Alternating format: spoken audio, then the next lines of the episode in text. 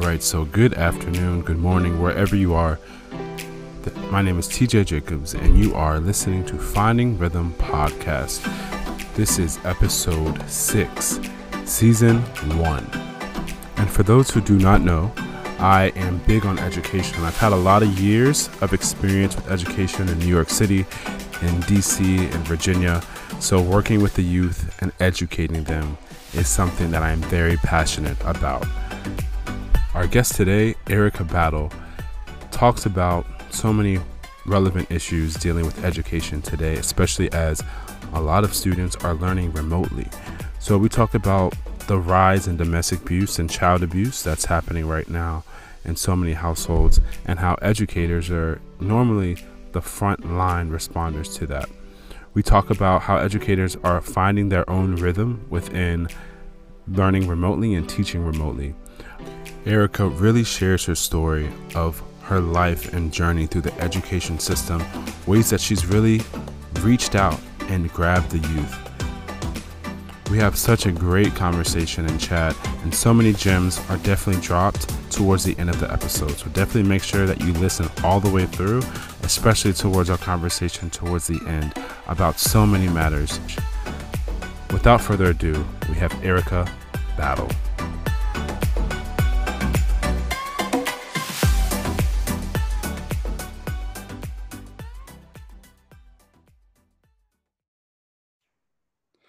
All right, greetings, everyone. Thank you for joining us today on Finding Rhythm Podcast. Today, we have a very special person coming on today. She is an educator. Her name is Erica Battle. So, Erica, how are you doing today? I'm good. How are you? I'm doing great. So, can you give us a little background about you and let the audience get to know you? Oh, sure. So, hi, everyone. My name is Erica Battle. I am a veteran educator, although education was not what I wanted to do initially. Um, I began my career in education um, after I lost a job in public relations. So, this started like right Um, when the economy started to turn in the early two thousands. I was working with a family-owned firm, and I was their uh, customer, kind of like their customer manager of the clients. So I managed my clients' experience. Um, I made sure that they got media and all of those things, and I managed that whole process. Well, you know, the economy started to turn, and you know, they needed to save money. I was not part of the family because they were taking this business back to their house. So I was out of a job. So I was like, oh my gosh, what am I going to do? And so one of the things that I had always done throughout college was substitute teach. And so I found myself going to substitute teach because I mean, my, I had just gotten married. My husband and I had just bought a house. We had kids. So I needed a job. And so I began to substitute teach. Um, I actually took a vacant substitute position, and what that means is it was a position that could not be filled by the beginning of the school year, so the position was open, and they filled it with subs until they found a permanent teacher. Well, it just so happened that this position was vacant because the teacher passed away of cancer um, shortly before the school year started, and the principal, you know, couldn't find anyone to replace um, her, and so um, I wound up going there. Well, what I didn't know was by the time I had got there, I was the sixth substitute that these kids had encountered. And so they had made it their mission to get rid of the, each sub. So whoever came, it was their mission for them not to be there long term. And so what the, these students did not know, and they were seventh grade E L A, seventh grade English is where I was at, is that I had a seventh grade student. I had a, a kid of my own. I had two other kids. And so, you know, and I needed a job. So I wasn't about to let them, you know, and they were thirteen. So I was not going to let them uh, push me out of this job. And so um, I wind up staying week after week after week. And so about the third week that I was there, the principal came to me and was like, hey, I found someone to take this position. you know, um, can you stay though next week to help them uh, kind of transition? I was like, oh, sure. And so I stayed, and um, the teacher never showed up. And so the principal was like, wow, okay, they didn't come. Well, do you mind coming back next week? Oh, fine. The same thing next week. Okay, I found someone to take this position. Do you mind staying to help them transition? I was like, oh, sure, I'll stay. So long story short, no one showed. The principal, you know, was like, listen, you have been the only person that have stayed, that has stayed with these students past one week. If I get you a permit to teach, will you teach? And um, I was like, well, what does that mean? You know, I came out of public relations, so I had no uh, familiarity with education. I was like, well, what does that mean? And so it basically meant that I would be um, a certified teacher for that one school year. Um, you know, I would get all of the benefits, and, you know, I would just really have a job. And that's how I was looking at it. So that's how um, I began my career in education. So. And so what was the biggest challenges that you faced so far in the classroom? So um, currently, I'm not teaching anymore. So currently, I am an educational consultant. But really, that very first year was the challenge. Um, after that first year, uh, the challenges that I experienced then n- no longer happened. Um, of course, because I met these students six weeks after school started. You know, we didn't have the benefit of developing a relationship. So I'm having to come on the back end and develop a relationship with students who had no intentions of at all of seeing me past one week, right? Um, also, you know, it was past the six weeks because in my mind and the student's mind, I wasn't going to be there. So, you know, uh, the challenge that existed that at that point was developing a relationship with these students and getting their behavior under control, because they were wilding out. You know, they had been wilding out since the beginning of the school year.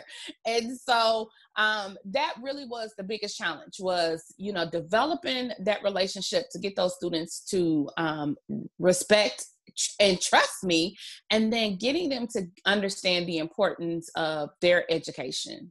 So that that was the challenge. And it only existed that one year. You know, after that year, um, I kind of realized what I needed to do on the front end to ensure that I didn't experience anything like that again on the on the back end. What were some ways that you did to get your students to trust you?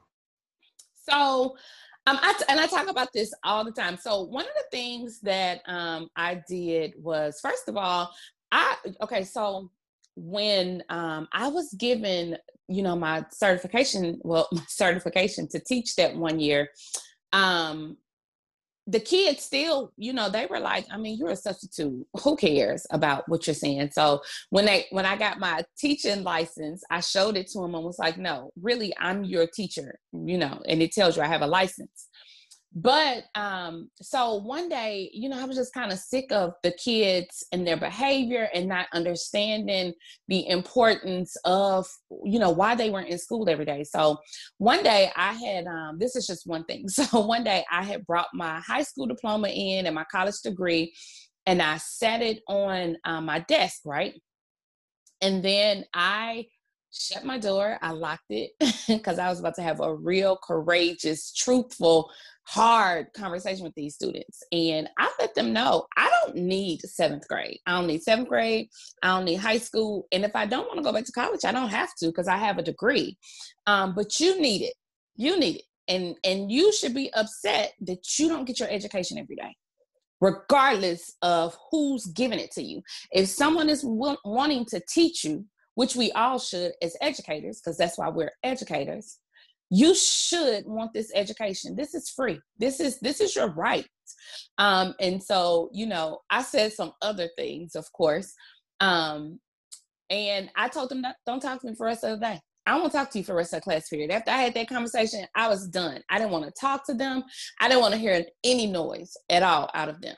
Right. And so, you know, the next day, you know, they came in with a whole different attitude and mindset.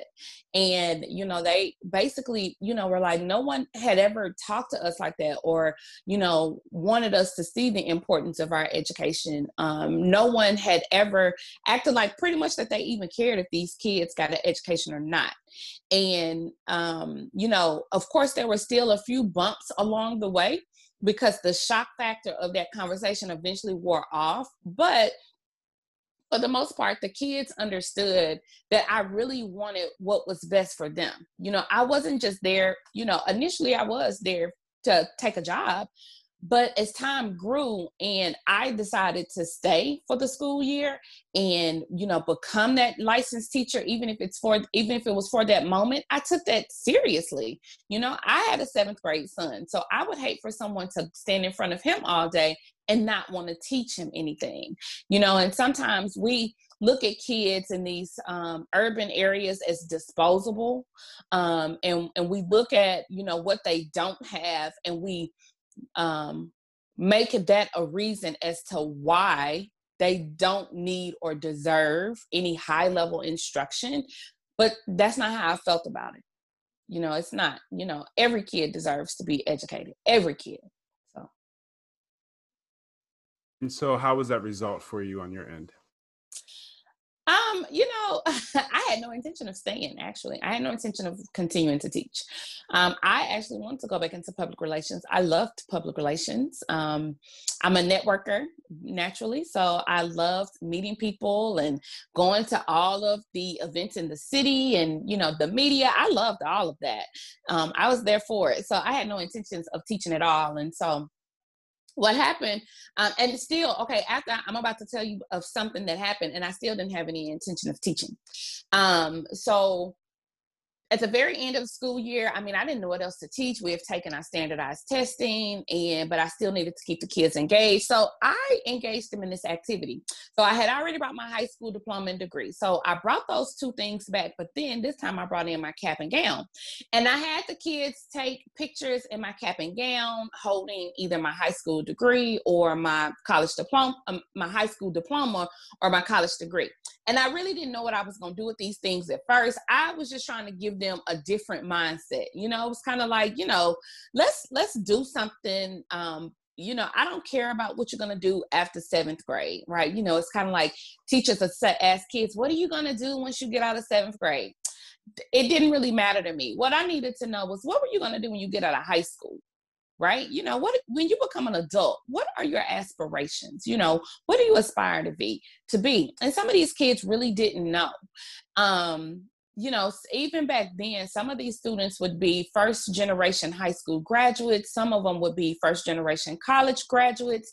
And I wanted them to think in that. And so I had, I took all these pictures, I got them developed. And um, at the end of the school year, I decided to take the picture and I, Um, glued it on a long piece of construction paper, and I had them do this essay. Um, it was called His Story or Her Story. And what I did with every kid, as long as you turned in the essay, you know, we went through some corrections, so I was teaching them how to write. Um, I had took this essay and I mounted it on um, a piece of construction paper with their picture.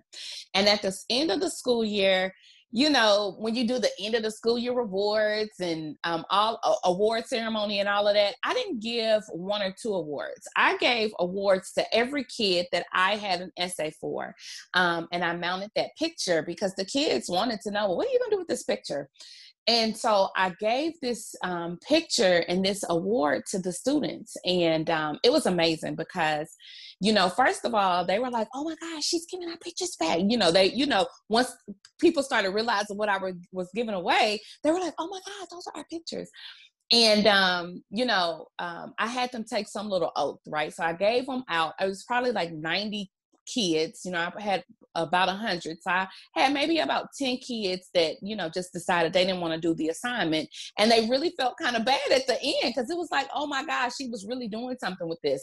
Um, and so um, those ninety kids, I made them take an oath. I don't even know what the oath was. It was something I made up in the moment. And, um, you know, just making them pledge that they would do what they said they were going to do. And, you know, I expected great things for, from them. And, um, you know, at the end, you know, at the end of all of that, they were crying and rushing me and was like, oh my gosh, you loved us, you loved us. Um, and it was a, it was a really touching moment, you know, cause you can tell that the kids were, were really, um, it really touched them that, you know, I would take the time, my own personal money to do this for them. Um, and so even at that point, I didn't really plan on teaching. Um, but I had a friend who had called me and was like, hey, you need to come look at your data um, on how the kids did on their tests. And even with me being this non-trained teacher, really not even being able to teach the kids anything until, you know, the end of the first semester, because of so much of the so many transitions that we were going through, those kids still made a ten percent gain from what they did the previous year. Um, and so, you know, that really helped solidify in my mind the power of relationships. Right? The power of relationships. Um, in their mind, you know, they began to work for me. Really, they were working for themselves, but in their mind, they were working for Miss Battle. So um, it, it was then, after I saw the data and really had missed the kids and had found myself going back up to the school after the year was over, just checking on the kids, that I realized, okay, okay, I think I want to teach. So. It's it's such a fundamental thing that I think oftentimes we forget about, but it's the relationship. It's it's the main thing that reaches the kids. You know, it's it's not, it's not as complex as we as we think about it. You know, right. it's it's relationship. If we want the kids to work for us, you have to build that relationship. I, I I love that. So, how important is inclusion in the classroom for you? Inclusion? Oh, I mean, well, inclusion is necessary. You know, um, when you think about the um, five competencies of the social emotional learning framework, being uh, socially aware and understanding how to um, develop relationships is two of the um, competencies, right? Um, so if we, we don't include everyone, no matter how different or diverse, then it's hard for us to understand the perspectives, the feelings, um, or be compassionate to someone who is unlike us. And so, um, and, and a lot of times, really, you know, I could have a whole conversation about, um, you know, children who are, and I, and I hope you're talking about referencing like special education students and things like that. Is that, is that what we're talking about? Is that what you're talking about? So, um, I, you know, I have a whole uh, different um, attitude about um, special education students. You know, sometimes our students are put in those environments for um, invalid reasons that are not valid at all. And, and so, um, inclusion is, is, is necessary, you know? Um, I mean, that's all I can say. It's, it's necessary. It's one of those things that's necessary. You know, it's, it's, um, every kid deserves the right to have the, the least restrictive environment for them so they can learn, um, and learn from their peers and, and understand how to work with their peers. So I feel it's very necessary. How is quarantine life going for you? Quarantine life is interesting. Actually, I just got off the road, so I was actually able to travel um, earlier this week to see one of my schools, um, uh, school districts in Texas. So that felt really good. good. good. I know. Good. Oh my gosh, it felt so good to be in the airport um, because before quarantine, I was probably traveling twenty days a month. And so uh, for me to have to be grounded, that's what I felt like. I really felt like I was grounded on punishment. Um, for I me, thought you being meant grounded airport, the other way, but like, but you meant grounded as in punishment. Yes, yes, like I was on punishment. So quarantine life has been interesting. You know, I've really had to learn how to pivot um, what I do now because, um, like I said, I'm a consultant now, so I'm not in the classroom. I don't have kids that I teach, um, and it's. Um, a matter of, you know, those in-person experiences are totally different than the virtual experiences. And so a lot of school districts are not necessarily inviting um, outside consultants into their uh, virtual environment because now, you know, when you're virtual, you can um, allocate time totally different. And so it's been very interesting, but I mean, sometimes it's needed, you know, so. Yeah. Um, and so what do, what do you see on your end with the schools that you've been working with? Have a lot of them been going back to school or a lot of them still virtual? No, most of them are, are virtual. Um, it just it's just this one district in Texas that um, I know of my own personal schools that are not um, doing the virtual school. I mean, they have a few kids that opted to stay home, but other than that, um, you know, their their their students came to school and the teacher said they were so excited. Um, this is a school district who um, very it's a remote part of Texas. I mean, they. Even now, I think when we were talking, because they do announcements every day, they had less than twenty cases in the entire town because it's a very small town. Um, and so, um, you know, they're, they're re- re- very remote and rural. So, you know, their exposure is very limited, whereas the other schools I work with are, are bigger in big cities. And so, yeah, they're one hundred percent virtual. Um, and it's a just, it's an adjustment for them as well, you know, because, you know, they're, you know, teachers are being asked, don't do this all the same that you do, assign something to read, answer questions. And so now teachers are being challenged to, um, be very innovative with their lessons. Um, you know, one of the things that I tell teachers, and it's very simple, when you're thinking about independent tasks for your students, if Siri can answer it, then it doesn't need to be assigned. So you need to yeah, think beyond Siri. Right. I, I mean, and that's the easiest way that I can relay to stop giving kids just these, you know, um, tasks that are just recall type of tasks that don't engage the critical thinking skills. Yeah. If Siri can answer it, it doesn't need to be assigned. Think right. of something else. So. So globally, one point two billion children are out of the classroom. What are your thoughts as so many students are moving out of are moving to remote learning? Um, eventually, it's I mean, remote learning works for some, but not all. Period. Um, and so this will not. I don't see foresee this being a new normal at all. I see this being maybe um, an option. You know, more more parents choosing the virtual as an option because they see that their students are doing better. But not all students can learn this way. Just like, you know, um, not all students do well in that face-to-face um, learning environment, right? Um, so, uh, you know, I, I have a, a neutral position on it. It works well for some kids, but for as a whole, we'll never just shut down schools. I will be totally surprised um, if schools never reopen because um, you have Uh, just as many kids who are unsuccessful as we have kids that are are being successful in this learning environment. So, especially as I see it unfold in um, larger districts, you know, I'm in, you know, parent groups where I just listen as a consultant so I can know where the problems are. So when I'm make, having these conversations with school districts, I know what the pain points are because I've, I've been in these uh, groups with parents, but I'm also in groups of teachers. Um, and so everyone is not successful in this environment. I understand that it's necessary right now, so we can make sure that um, health-wise we're safe. But so far as as it relates to this being the um, new normal and how we roll out school in the future, yeah, I don't foresee it. I don't. Now, that's an Erica Battle opinion. I don't foresee it. So sixty-six percent of Black households had broadband service in two thousand nineteen, and bigger population of Black and Brown communities are essential workers. So the dynamic of learning for, for the home has shifted. Right. What advice do you have for some families who just are overwhelmed at this moment with pandemic? You have so much going on, but then also remote learning.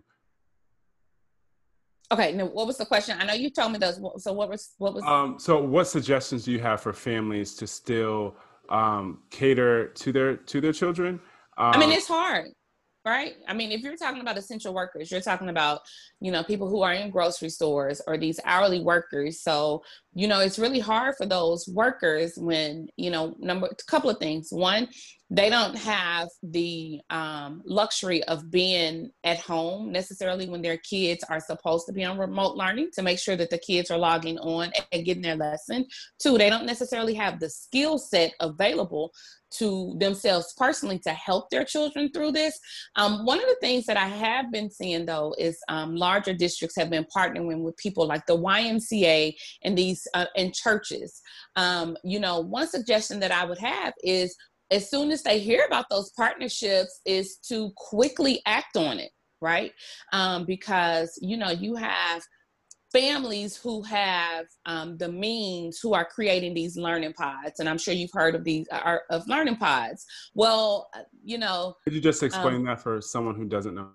So a learning pod is basically where a group of families get together and they create pods of, of children. You know, they all contribute to the pod financially, and then they hire someone to come in and uh, work with their ch- students through remote learning. A lot of times it's a certified, a retired certified teacher or someone who has the skill set to work with their kids. Well, um, a, a lot of those pods are formed with people who have money, because they're having to pay for the help.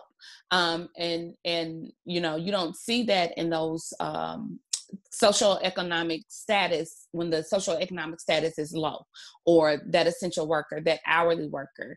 And so, you know, it's hard to give suggestions for them when it's, they have so many other things that um, they're worrying about. You know, are my hours going to stay the same? Because yes, the economy is going backwards. You know, um, you see stores, uh, businesses are having to cut back to make up for when um, the the lack of spending, because, you know, the job loss is at thirty million and probably still growing. thirty million was a number that I knew about, uh, you know, thirty days ago. So, you know, it's so many other things that they have on their plate that, you know, me as an educator to say, well, do this and you should be doing this, that's selfish, right? Um, but at the same time, you know, from going back from my earlier statement, virtual learning is not for everyone. Right.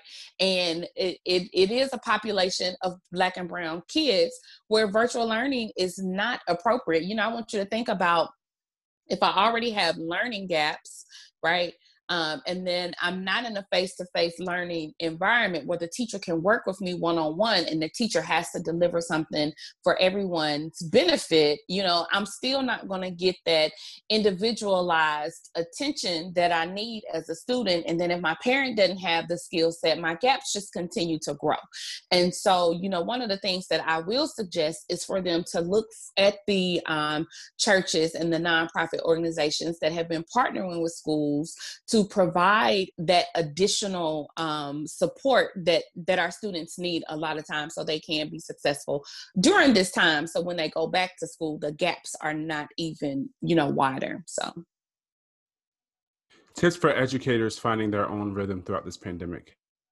Ooh, honey, flexibility, and give yourself grace, right? Um, you know, you, we have to be flexible, especially in this learning environment. And, you know, another thing, um, another tip that I will say is that the preparation and planning for this learning and virtual environment is so different than face-to-face.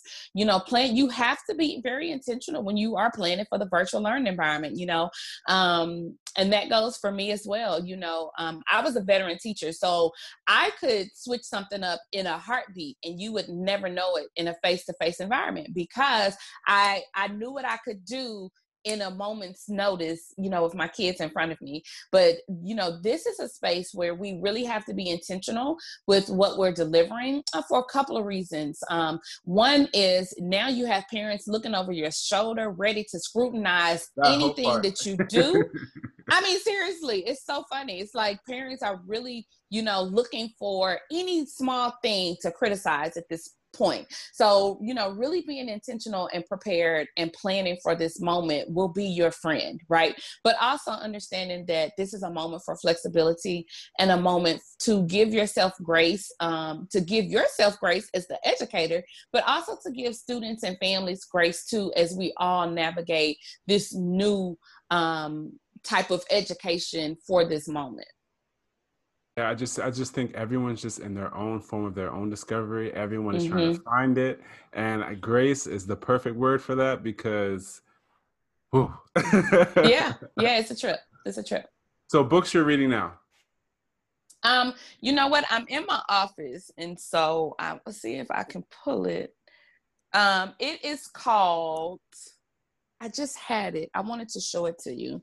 Um, That's what happens when you clean up. So I straightened up my office.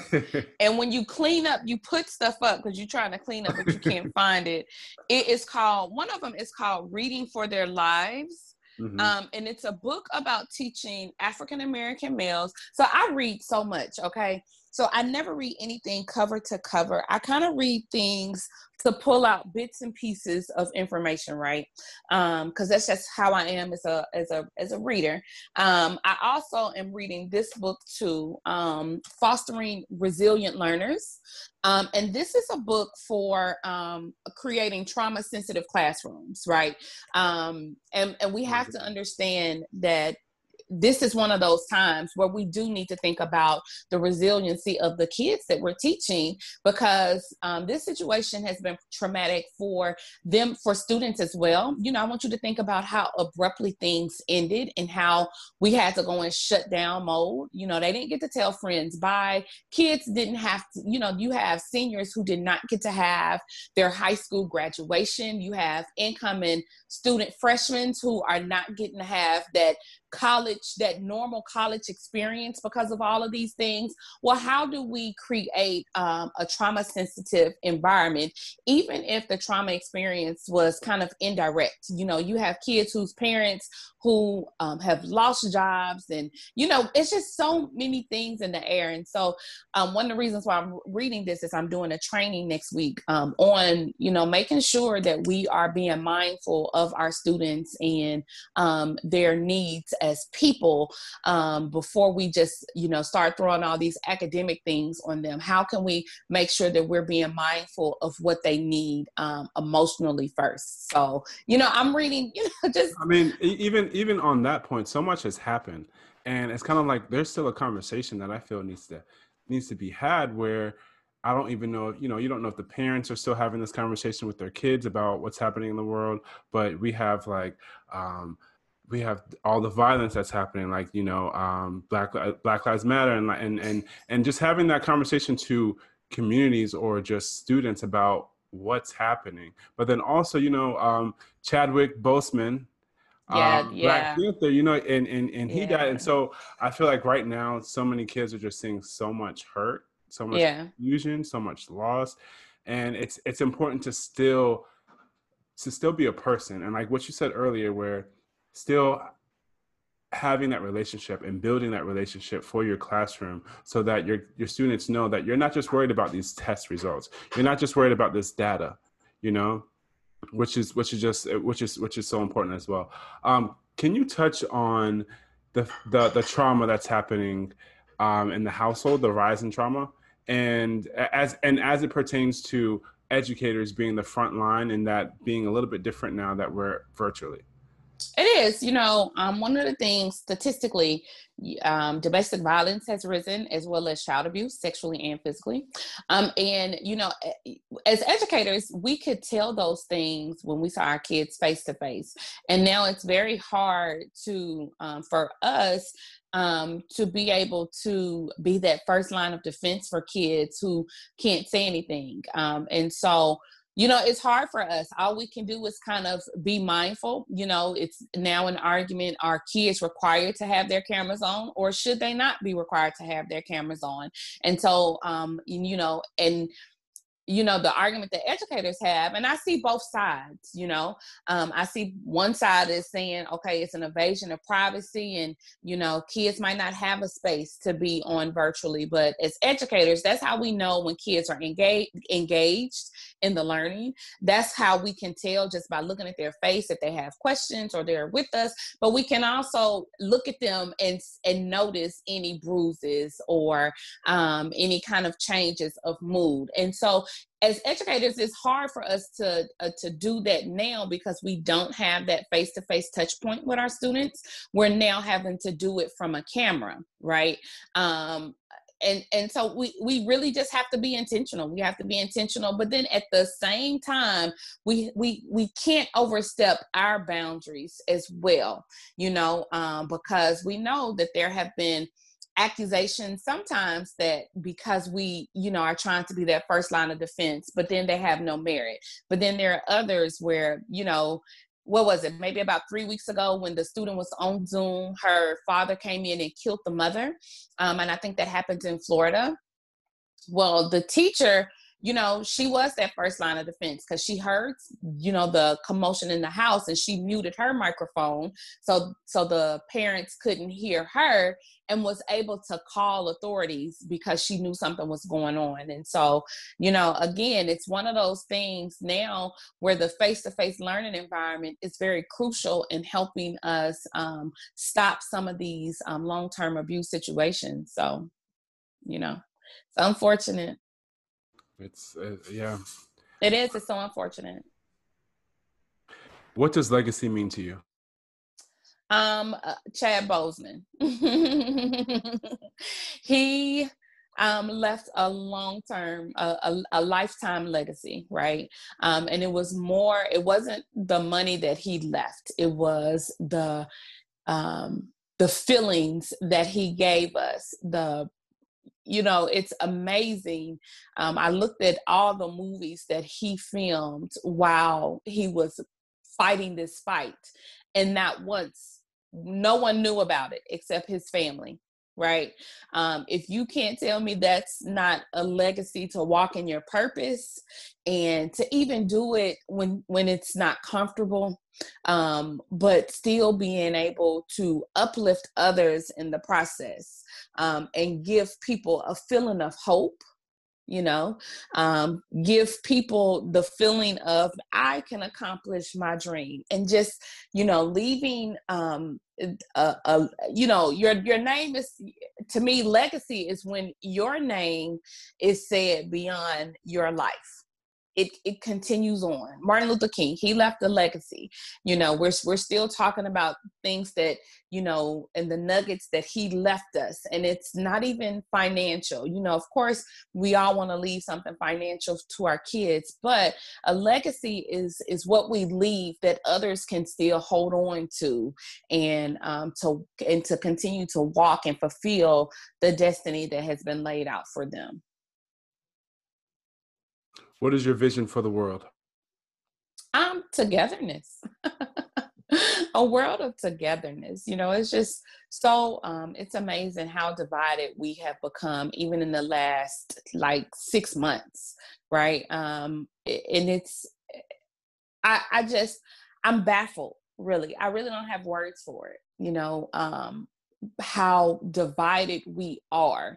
Um, and, When in all actuality, if we were to work together and, you know, we could can accomplish so much if we was working together and not trying to feel like what I have to say is what's right. And if you don't listen to what I have to say, then, you know, we're enemies. And so I look for a world of togetherness, of unity, a world where we can just love each other and appreciate um, the diversity and um, what each person brings to the table. You know, God made us different for a reason because he knows that, that those differences um, and when they come together is what makes the beauty. You know, I want you to think about a cake. Every ingredient in the cake is totally different, but if we omit one ingredient from that cake, the cake will will not be what it, you know, the cake won't be a good cake, you know, because all of those ingredients work together to create that deliciousness. And so I look for a world when we can understand that um, our differences contribute to the bigger picture more so than than our likeness. Amazing. Where can we find you on social media? What are some things to look out for? Um, so on social media, um, every, all of my handles are the Erica Battle. Um, and so it was because Erica Battle was taken. I always tell people that it was because Erica Battle was taken. So I had to put the "the" in front of it. It just sounds so cool. The Erica Battle. So every, everywhere that you would find me on Twitter, I'm the Erica Battle. Uh, LinkedIn, even on LinkedIn, I'm the Erica Battle, and on Instagram, I'm the Erica Battle. So, you know, I've been kind of quiet since the the um, pandemic hit. You know, um, it's okay, it's perfectly okay, everyone, to take breaks from social media. It is okay. Yeah, and I have, you know, it's I have been quiet from my voice, just, you know, because what I have noticed is um, you, it's like social media, you're supposed to be free to express how you're feeling, but you're not really free because people attack you for expressing how you're feeling. And so during this time, especially during education, you know, education is so political and everyone wants to have the the best train of thought or the, you know, the tweet that goes viral, that I've really just taken a step back and I'm, I'm more of a spectator, just kind of, you know, um, observing how this thing is, is playing out. So, Um, you know, uh, I'm working on a revamp of my book. I've wrote, written a book. It's called Who Are You? A Guide to Help Adolescents Navigate Through the Social and Emotional Issues of Life. And so I'm kind of, you know, in that space of, I released it in twenty sixteen, and it's time to do a, a phase two, uh, a, re, a version two of that book. So, you know, the that's world is ready. Where you can, yeah, yes, we are Army. And so that's where I'm at so far. Erica Battle, thank you so much for coming on today and spending your time. All right. Thank you. I appreciate it. All right. So hopefully you enjoyed this episode. Head on over to our Instagram and let us know how you're feeling. Uh, if you don't follow us yet, be sure to follow us on Instagram, Finding Rhythm Podcast. Be sure to subscribe to us on Spotify and be on the lookout for so many great and wonderful things coming. Have a great day. You are amazing.